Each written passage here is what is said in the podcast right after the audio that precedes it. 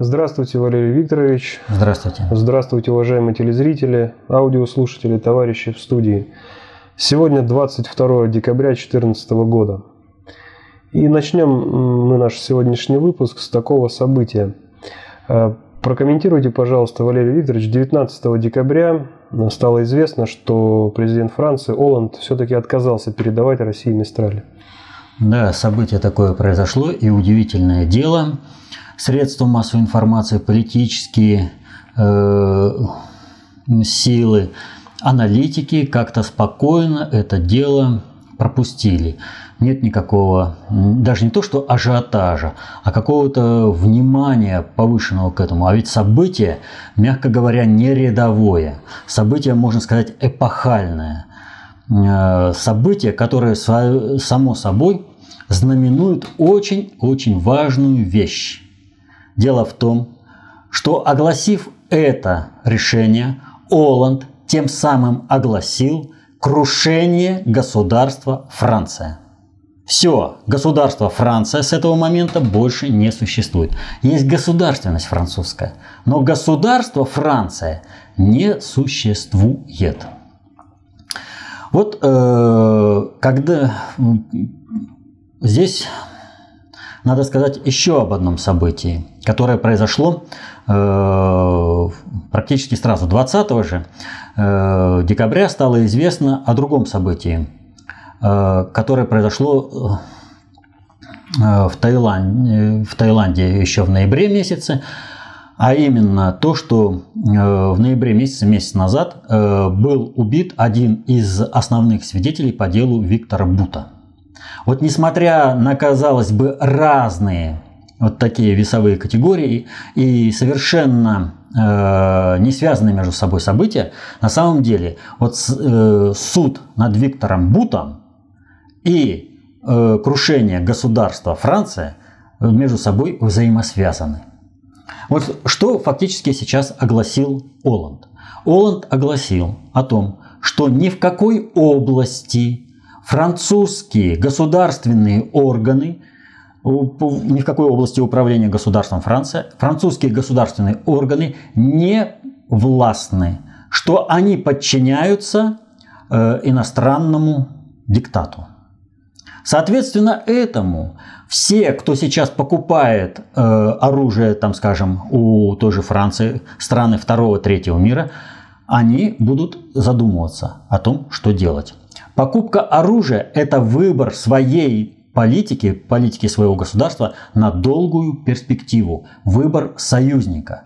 Ни одна страна мира не хочет в критический момент оказаться невооруженной. Поэтому, выбирая поставщика оружия, они должны быть гарантированы, что в тот момент, когда это оружие может пригодиться, эта страна не откажется поставлять комплектующие, не откажется поставить само это оружие к тому моменту, к которому государство это оружие заказало.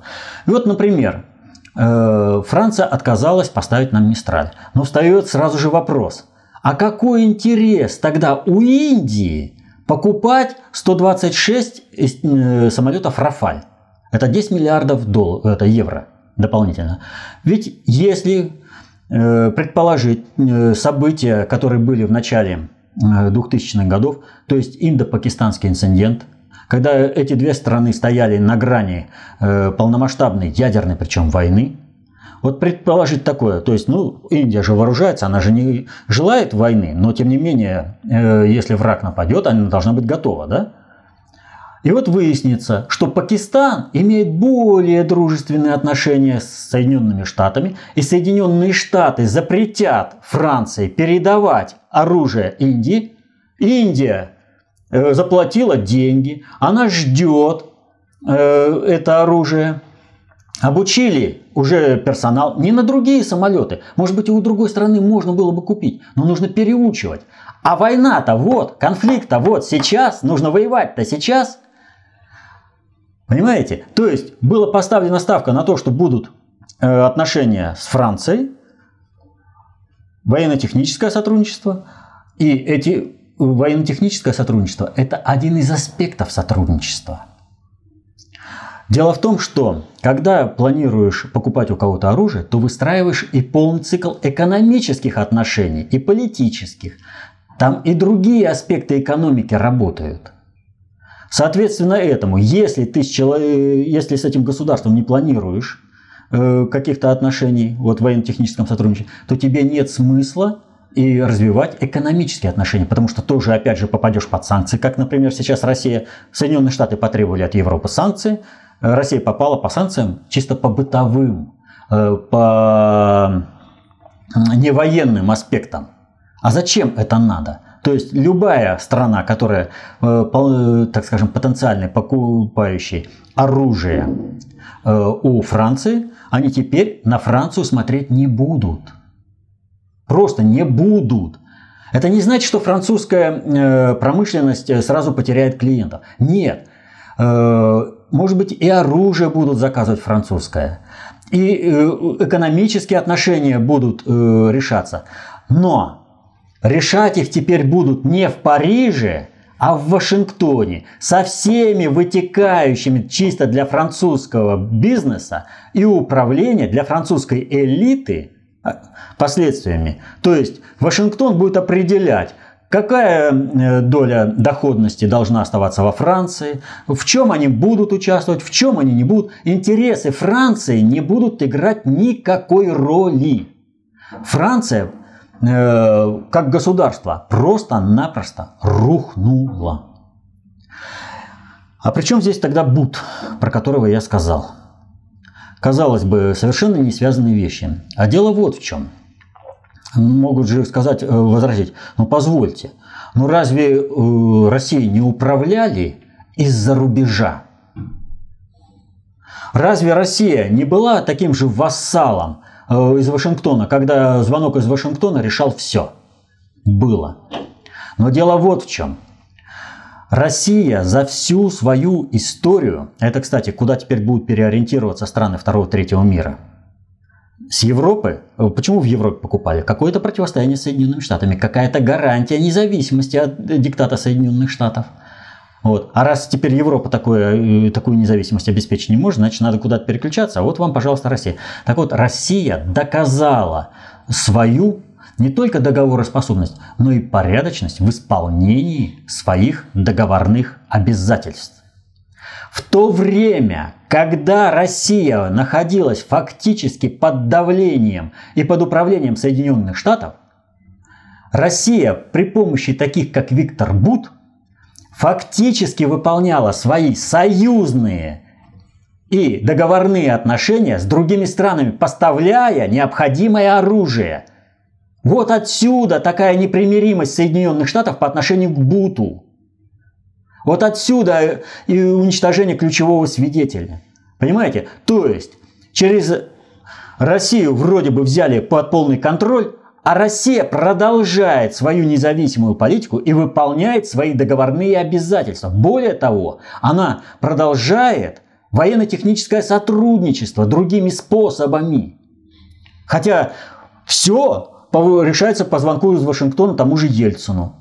Приходит другой период – Э, Путин выстраивает другие отношения, строит государственность, все, приходит другой период. Медведев тоже, э, он президент какой-то там Рашки, да, и его принял губернатор аж Великой Калифорнии. Великий Шварценеггер. Понимаете? И какой-то президент Рашки. Он перед ним благоговейно. Ему 10 минут Шварценеггер дал э, аудиенцию. Вот, понимаете? То есть я к чему это говорю? Это его отношение к России, к тому, что он был президентом величайшей страны мира. Ему без разницы было все у него другое. Его сам Шварценеггер, сам великий губернатор с великой Калифорнии принимает. А то Россия, что такое Россия по сравнению с Калифорнией, уж не говоря с Соединенными Штатами? Он фактически на коленях ползет к ним. И в результате что получается? Потребовали от него прекратить военно-техническое сотрудничество с Ираном. Прекратили. Но Иран что смотрит? А кто премьер-министр в России? Путин. Ничего. Россия доказала через деятельность таких как БУТ, что она способна выполнять в любых условиях свои обязательства по поддержке своих союзников. И если она дала слово, то она и выполнит. А тем более Путин, премьер-министр, мы подождем того времени, когда Медведев уйдет, вернется Путин, и Россия снова будет управляться из Москвы, а не из Вашингтона. И все спокойно. То есть Россия как государство, несмотря на весь крах, сохранялась всегда. Почему? Вот есть э, и видео, и фотографии о том, как французы воспринимали э, захват э, э, Парижа. Входят немецкие войска в Париж. Мужики плачут. И это так патриотично. Это так патриотично. Они плачут. Где Брестские крепости французские? Нет. А русский солдат не плакал. Он сражался на каждом пятачке своего э, той земли, которую оборонял. И в результате по Красной площади не прошли немецкие войска. Гитлеровские, точнее, войска. Не прошли. Как гордые французские мужчины ответили, э, когда э, победили. Они, когда победили, когда герман, э, гитлеровские войска изгнали из Парижа, они от, ответили массовым террором тех женщин, которые сожительствовали с немецкими солдатами. Ну, гордость такая, понимаете? Вот. Я не отрицаю участие в сопротивлении э, Деголя, э, Свободной Франции, Маки, но не надо забывать, что в сопротивлении было гораздо меньше – французов, чем тех же французов, добровольно вступивших в вермах, я уж не говорю про Криксмарин, Люфтваффе, СС, вот, если все вместе. Даже в вермах ты вступило больше, чем было э, сражались э, на стороне гитлеровских войск, э, чем э, сражалось в сопротивлении. То есть вот эта ментальная основа позволяет говорить о том, что такого возрождения и такого поступка, который совершила Россия под давлением, даже вот находясь под давлением внешнего управления, Франция не сможет совершить. Теперь все вопросы управления Францией решаются исключительно э, в других э, инстанциях. И не только в Вашингтоне. Вот Оланд положил Францию под Вашингтон. Но Франция континентальная страна. Она связана определенными Э, экономическими, политическими связями с Евросоюзом и с Россией. Соответственно этому у Европы есть свои интересы? Есть. Экономический и политический э, потенциал Франции включен э, в потенциал Европы? Включен. Соответственно этому у Европы есть интерес работать с Россией? Есть. Вот вам, пожалуйста, основа взаимодействия Европы на основе европейских интересов, противодействия американским интересам на, взаимо, на взаимное сотрудничество с Россией. Поэтому здесь отдадут французы деньги, не отдадут французы деньги, не играет никакой роли. Можно было заплатить и так 10 миллиардов для того, чтобы вот это произошло. Для того, чтобы Франция стала... Э, вот мы всегда говорим о том, что есть глобальная элита, есть страновая элита. Так вот, смотрите, сейчас идет конфронтация глобальной элиты и страновой элиты Соединенных Штатов за, руко... за управление с надгосударственного уровня Европы. Оланд положил Францию, страновую элиту Франции, не под глобальную элиту, под руководством, которой она находилась в, в рамках Евросоюза, а, а под страновую элиту Соединенных Штатов. Вот он куда их засунул. Понимаете, он резко понизил статусность и возможность французской любой элиты чего страновой э, решать чего-либо в своих интересах. Решить и выйти на новый уровень можно через взаимодействие с Россией. Поэтому я говорю, здесь Россия, заказав э, Мистраль, она решила не столько военно-техническую задачу, хотя технологии приобрели, сколько политическую задачу. И вот в этом отношении часто ругают э, Сердюкова. Повторю, военно-техническое сотрудничество, выбор поставок вооружений – это выбор, долговременный выбор политического сотрудничества стран. Получаем технологии, получаем возможности. Вот, например, Сердюков э, заказал там э, э, БМП, по-моему, да, э, и самоходные артиллерийские установки они показали свою полную э, бесперспективность применения в России. И говорят, вот ты чего там, как, это разве для нас техника, нужно разрабатывать свою. Но это шестой приоритет, и максимум технологический. А теперь с политической точки зрения. Он показал всему миру, вы хотите Россию силой нагнуть, а на чем воевать-то вы собираетесь? Ваша техника-то какая на просторах России? Мы получили собственный бесценный опыт. Понимаете, противодействие этой технике и возможностям э, военно-технического сектора Запада. Мы его сняли таким вот образом, понимаете? Ну и показали Западу. Вот есть э, фильм такой, э, «Особенности национальной охоты», по-моему, называется. И там такой диалог есть. Я вас арестовываю, а пистолетик-то у тебя есть? Ну тогда задерживаю. Заканчивается тем, что они там э, сидят за столом и уже мирно беседуют. Так вот, примерно то же самое происходит. Военно-техническое сотрудничество, да? Они нам начинают чего-то грозить, а мы-то уже эту технику полностью везде все испытали. Мы им предъявляем, а пистолетик-то у вас есть? Что вы на нас чего-то тут давили. Даже если у нас нет такой как бы полноценной техники, и она еще старая, мы, мы ее будем модернизировать, ваша техника на просторах России потеряется. Вы ничего не представляете. Поэтому Военно-техническое сотрудничество – это очень важный инструмент политического воздействия при проведении глобальной политики. Сталин тоже много закупал. Кроме того, э, что мы таким вот образом воздействуем, еще и технологии.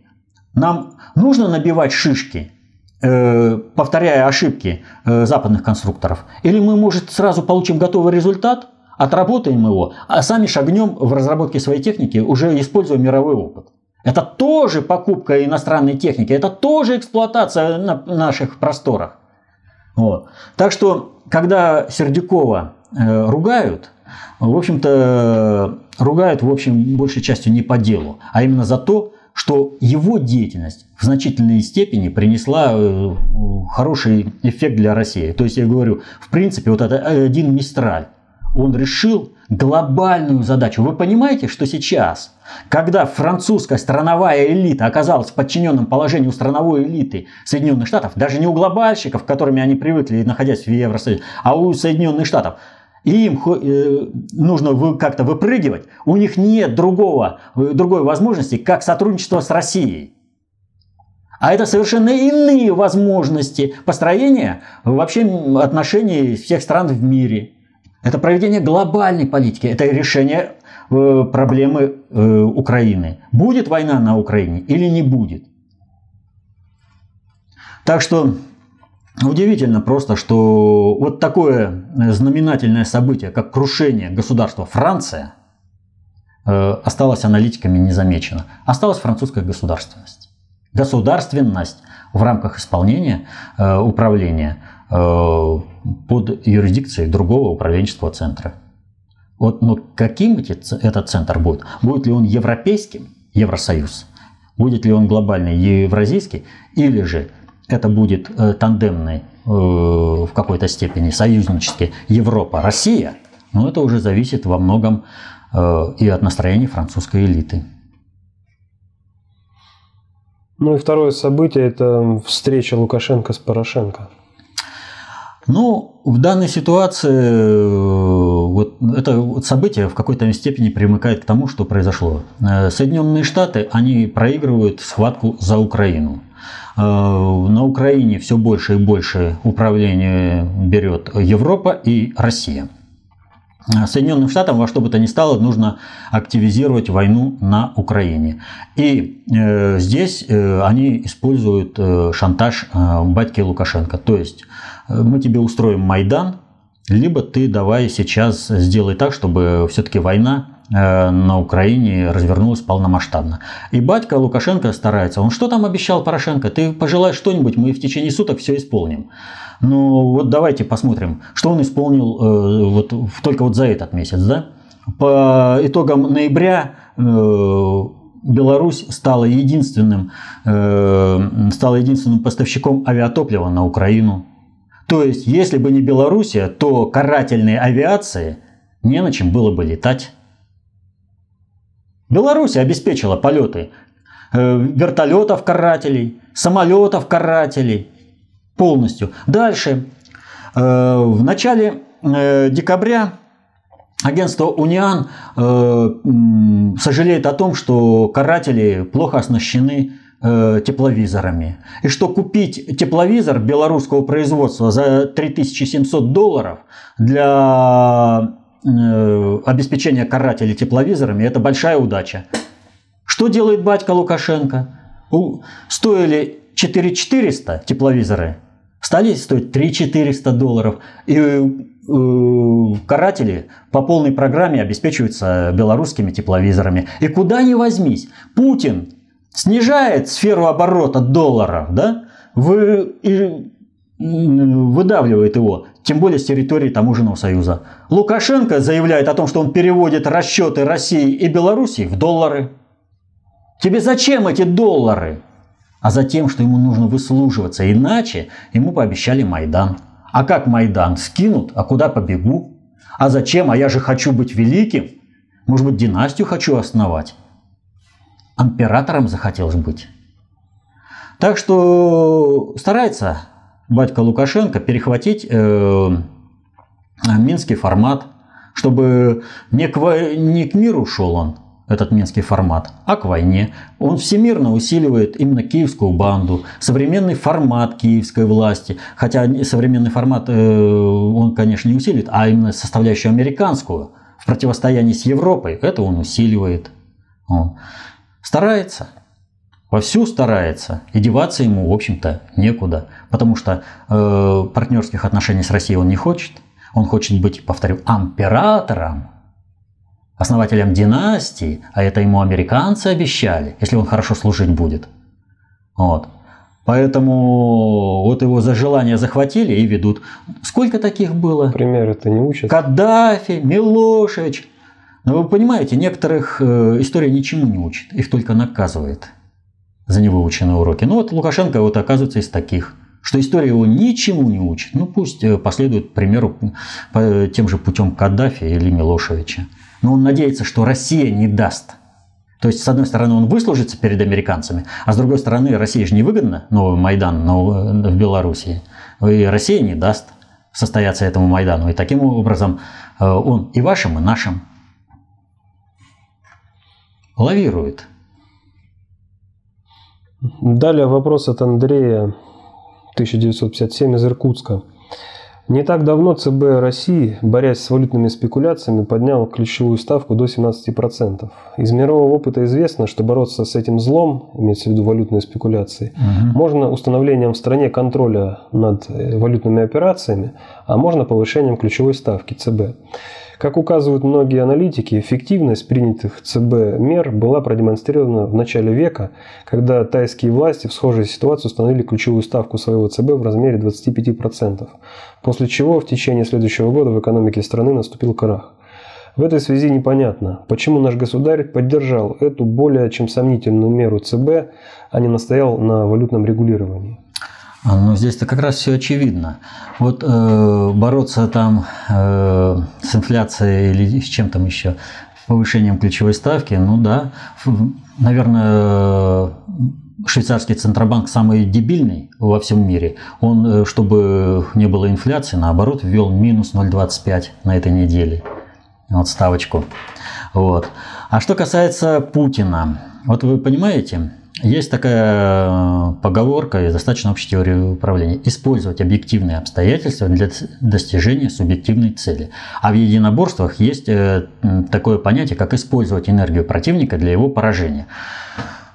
Они закрутили э, вот эту ставку, подняли 17,5%. Они начали работать на понижение курса рубля с одной единственной целью – раскрутить Майдан в России и каким-то способом, там любым способом вынести Путина из Кремля.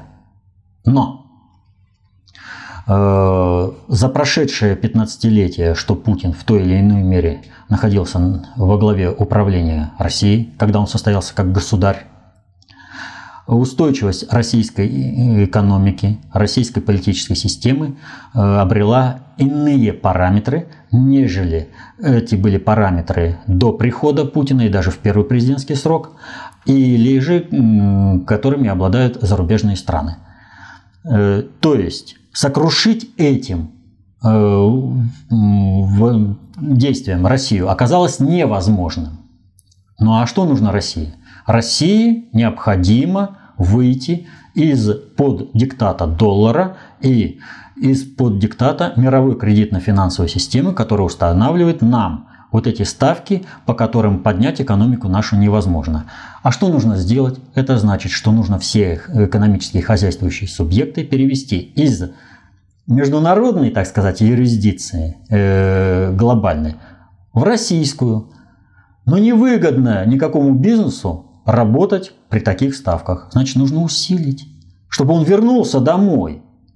То есть это усиление положительных связей.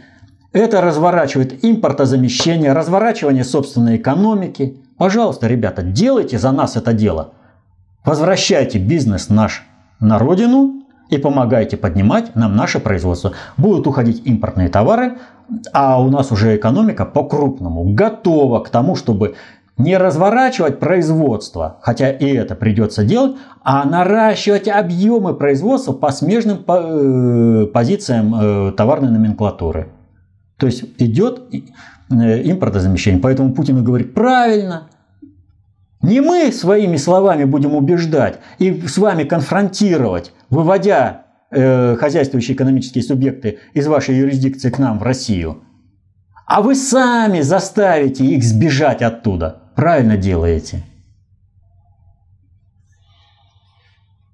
Далее Антон из Харькова.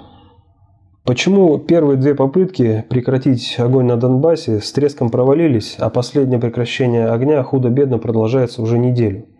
Киеву дана отмашка или отмашка дана тому самому загадочному боевому генералу, о котором летом проговорился Наливайченко? Кому реально, по вашему мнению, подконтрольна группировка так называемой антитеррористической операции? А может, все объясняет заявление Путина на пресс-конференции о том, что представители ополчения изначально не подписали протоколы о линии разграничения, поэтому боевые действия продолжились на отдельных участках фронта? А, не совсем так. Значит, э, здесь дело заключается в следующем. Это в прогрессе так называемого минского формата. Чем больше институциализируются э, Донецкая и Луганские республики, их руководство, тем дальше все это идет. Чем больше изменяется формат киевской власти из чисто подконтрольного Вашингтону на э, подконтрольность Европе, э, тем больше идет в вопросах мира, нежели в вопросах войны. Вот. Поэтому, если в начале Э, Киевом рулил практически полностью Вашингтон, хотя уже сам формат Минск, э, минских переговоров показывает, что Вашингтон уже был не всесилен, а Европа уже могла кое-что делать э, в плане управления в Киеве. Вот. Э, то сейчас э, европейское управление в Киеве, оно превалирует над э, Вашингтонским. Соответственно, этому и идет изменение поведения вот этих карательных войск киевской банды на территории Донбасса. Так что двигается понемногу, институализируется все. Постепенно мир привыкает к тому, что есть Донецкая и Луганские республики, которые, в общем-то, являются новым форматом украинской власти. Э, на Украине имеется в виду. Вопрос от Максима. А как вы считаете, проект Новороссия закрыт? Нет, Путин, ни в коей мере. Путин предлагает образовывать народные республики в составе единой Украины, потому что Боливар не выдержит двоих. Россия очередной Крым не потянет. А как же жители Донецкой и Луганской областей, которые объединились только вокруг сближения с Россией? Ведь на митингах были только российские флаги.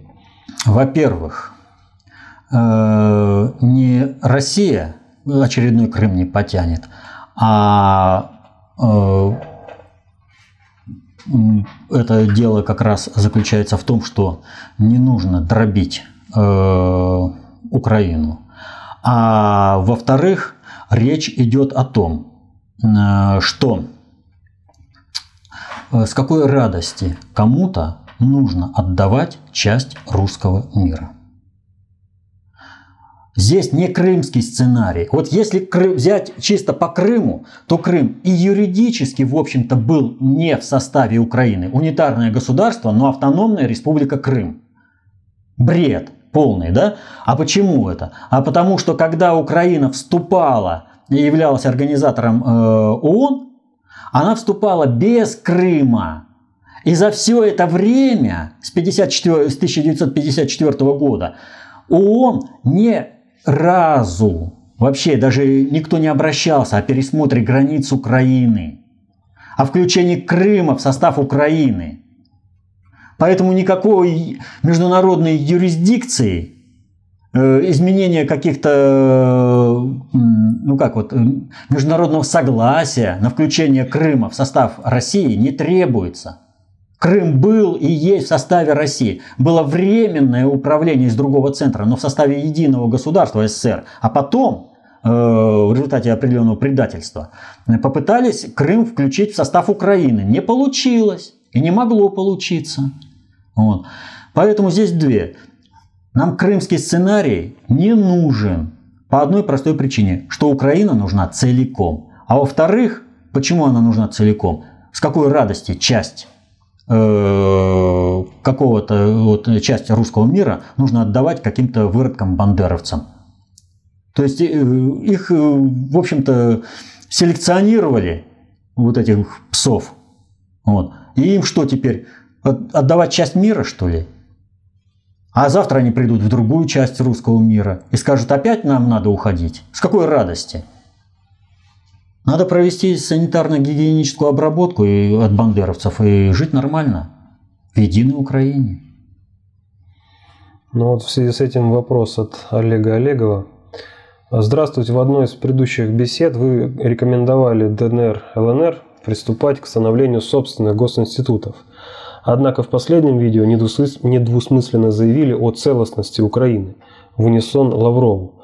Просим прояснить вашу позицию как Пожалуйста. объективного концептуального наблюдателя, либо как обывателя в фарватере Кремля? Э, значит, э, ну, наверное, э, товарищ не смотрел ранние выступления. Я всегда во всех своих выступлениях по Украине придерживался одной единственной цели. цели. Украина должна быть единой и неделимой. Украина должна быть целостной.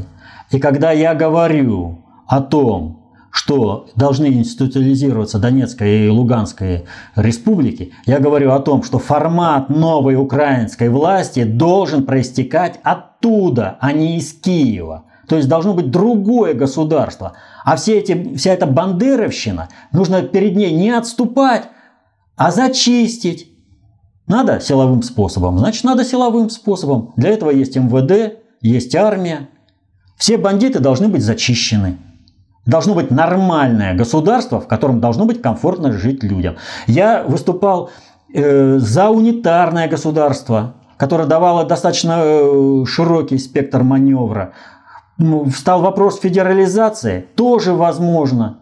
Вот. Более того, даже конфедерализация позволяет сохранять территориальную целостность. Я всегда выступал против расчленения Украины.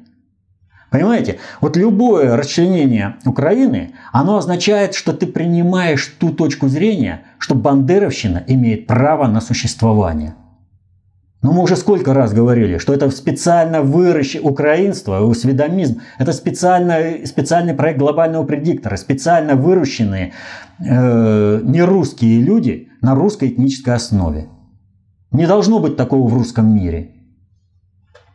Люди должны быть, а не украинцы. Русские люди. Вот. Поэтому те, кто не хотят быть людьми, ну, они хотят быть бандитами.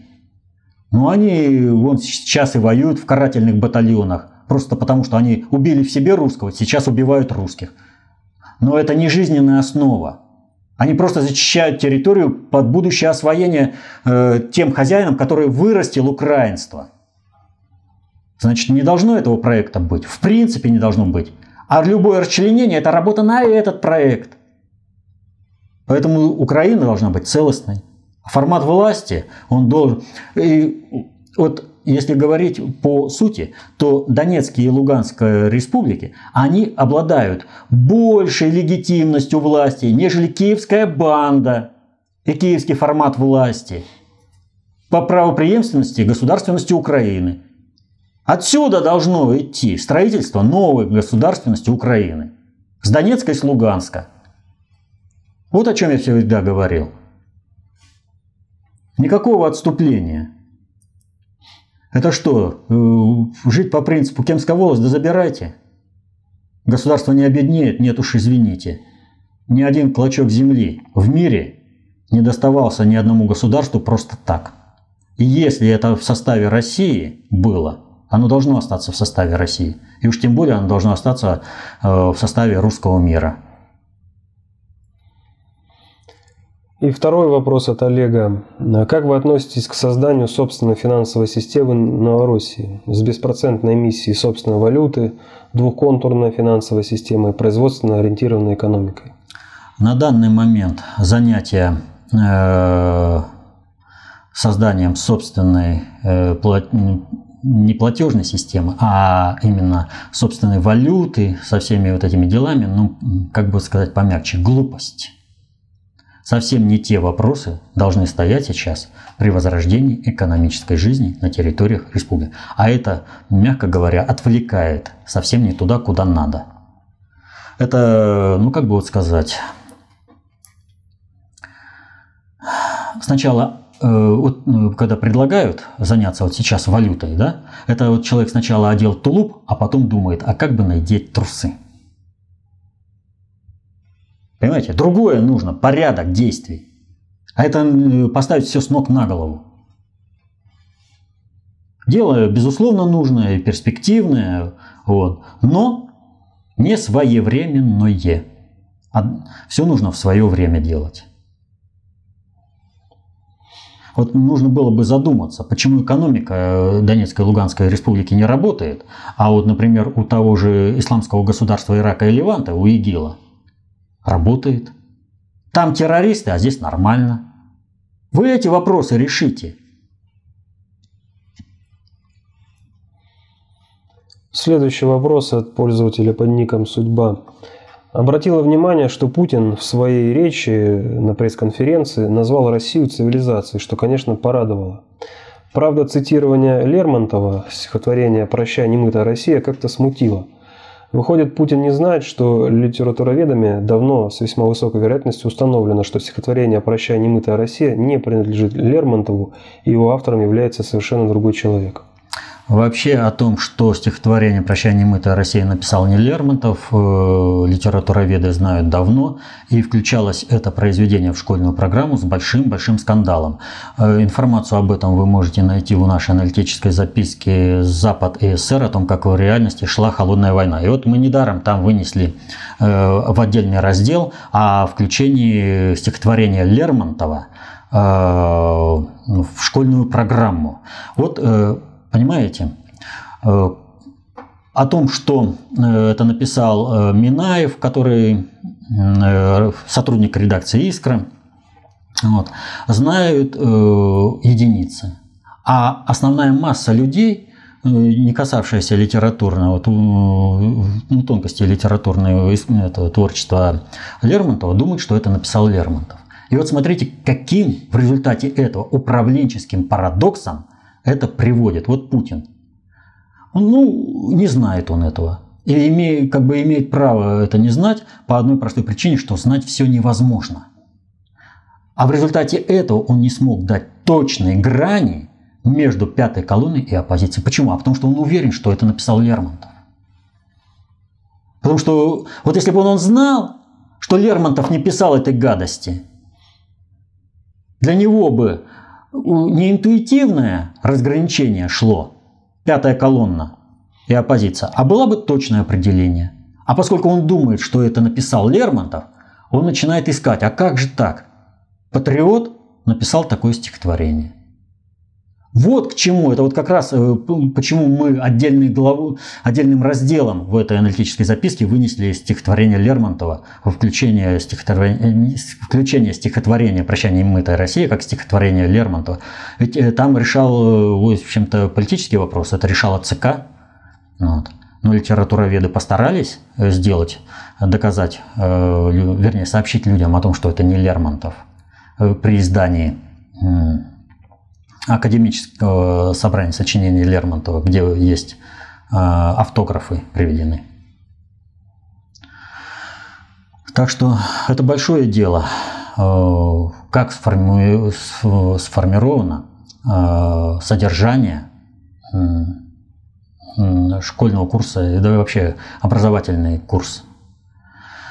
Поскольку вот что мы закладываем, а литература – это нравственность, это этика, вот, то мы и получаем на выходе. Вот так вот разрушалось-то, э, разрушался Советский Союз постепенно, пошагово, через поколение. И не у каждого есть э, такая нравственная основа, как у Путина, чтобы даже интуитивно разграничивать пятую колонну и э, оппозицию. А многие думают, что пятая колонна – это как раз нормальная оппозиция. То есть разрушение и уничтожение собственного государства, превращение людей в рабов – следование каким-то культурным другим ценностям – это нормально. На самом отказ от собственной идентичности – это нормально. Но именно это отличает пятую колонну от оппозиции. Оппозиция действует всегда по принципу «критикуешь – предлагай». Вот если ты предлагаешь что-то как-то улучшить жизнь, с использованием мирового опыта, без использования мирового опыта, но именно на благо людей и улучшить, с защитой своих культурных основ – на основе своей культурной идентичности. Это оппозиция.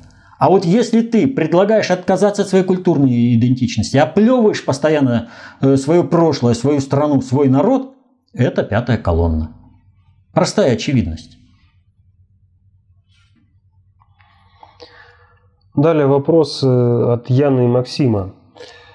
Э, по одной теме. Что стоит за сенсационным разворотом политики США в отношении острова Свободы? Барак Обама официально объявил о возобновлении дипломатических и экономических отношений с Кубой. Что США хотят от Кубы? Что хотят от Кубы? От Кубы Соединенные Штаты, страновая элита, желает расширения долларовой базы и получить какой-то дополнительный э, инструмент для обретения собственной устойчивости. То есть Соединенные Штаты слабеют. Им во что бы то ни стало нужно где-то как-то иметь какие-то подпорки.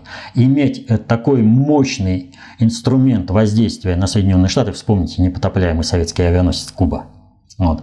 Для Соединенных Штатов это сейчас э, непозволительная роскошь. Для них сейчас даже рынок отношений Белоруссия, Россия, переведенные в доллары, уже многое значит.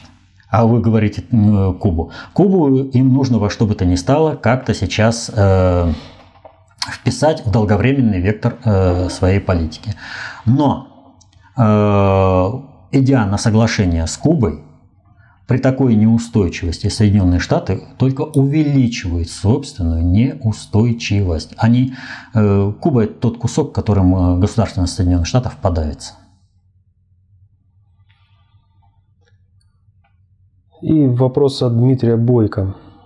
Компании японских производителей автомашин отказались повышать стоимость последних в рублях. Как они сказали, кратковременный обвал рубля не стоит того, чтобы идти на повышение. Как вы считаете, значит ли это, что в скором времени, в краткосрочной перспективе, рубль снова пойдет вверх? Нет. Э, все реально понимают, что доллар доживает свои последние дни. И Хотелось бы, конечно, чтобы вот этот последний скачок э, долларовый был последним лебединой песни доллара, но тут надо еще посмотреть. А что касается перспективы, то в любом случае, как бы там ни разрешилось, вот сейчас этот скачок, речь идет о чем? О том, что курсы валют будут другие, рубль будет рублем, а не пересчитываться через доллар. Вот и все. Поэтому те, кто думает о сохранении рынка России, кто думает на перспективу, тот не повышает цены. А кто э, ориентируется еще в какой-то степени на доллар, на прежние э, отношения в мире, на прежнюю архитектуру межгосударственных отношений, те повышают. Ну, это вот показатель, в общем-то, того, насколько люди понимают э, надгосударственное управление и э, ориентированность в этом надгосударственном управлении. Повторю, те, кто отказался повышать, э, Toyota, Mitsubishi, Mazda, они прекрасно понимают, в скором времени рубль будет, а доллара нет. Поэтому зачем им сейчас э, вот какой-то этот баланс, который причем не приведет к крушению экономики России, не приведет к крушению политической системы России. Россия будет дальше развиваться, вот, подвязываться под интерес Соединенных Штатов. Им надо как-то выплывать, вот они и выплывают. Они э, просто решили, что ну ладно, там, скажем, Ford, Nissan, Kia решили повысить значит, их рынок уйдет к Toyota, Mitsubishi, Mazda. Вот и все. Обычный сухой расчет с пониманием того, какие перспективы у каждой валюты. Поэтому не курс рубля, а то, что рубль будет расчетной единицей, на которой будут ориентироваться э, уже другие. То есть через рубль будут рассчитывать, а не через доллар. К рублю будут определять курсы. Это был последний вопрос. Ну что ж, а, возвращаясь, э, завершая наш вопрос-ответ и возвращаясь к началу этого вопроса-ответа, вернемся к парадоксу. Вот э, когда через отказ продавать Мистраль э, Франция как государство прекратило свое существование и не заметили, и никто из аналитиков не заметил, это результат того, что нет методологической основы, как определяется управление. То есть, что оно в себя составляет. А эти основы, эти технологию дает знания концепции общественной безопасности, достаточно общей теории управления. Читайте толстые книги внутреннего предиктора СССР, изучайте концепцию общественной безопасности – достаточно общей теории управления, и для вас все события будут очевидными. Вы сразу будете разбираться в сути происходящего. До свидания.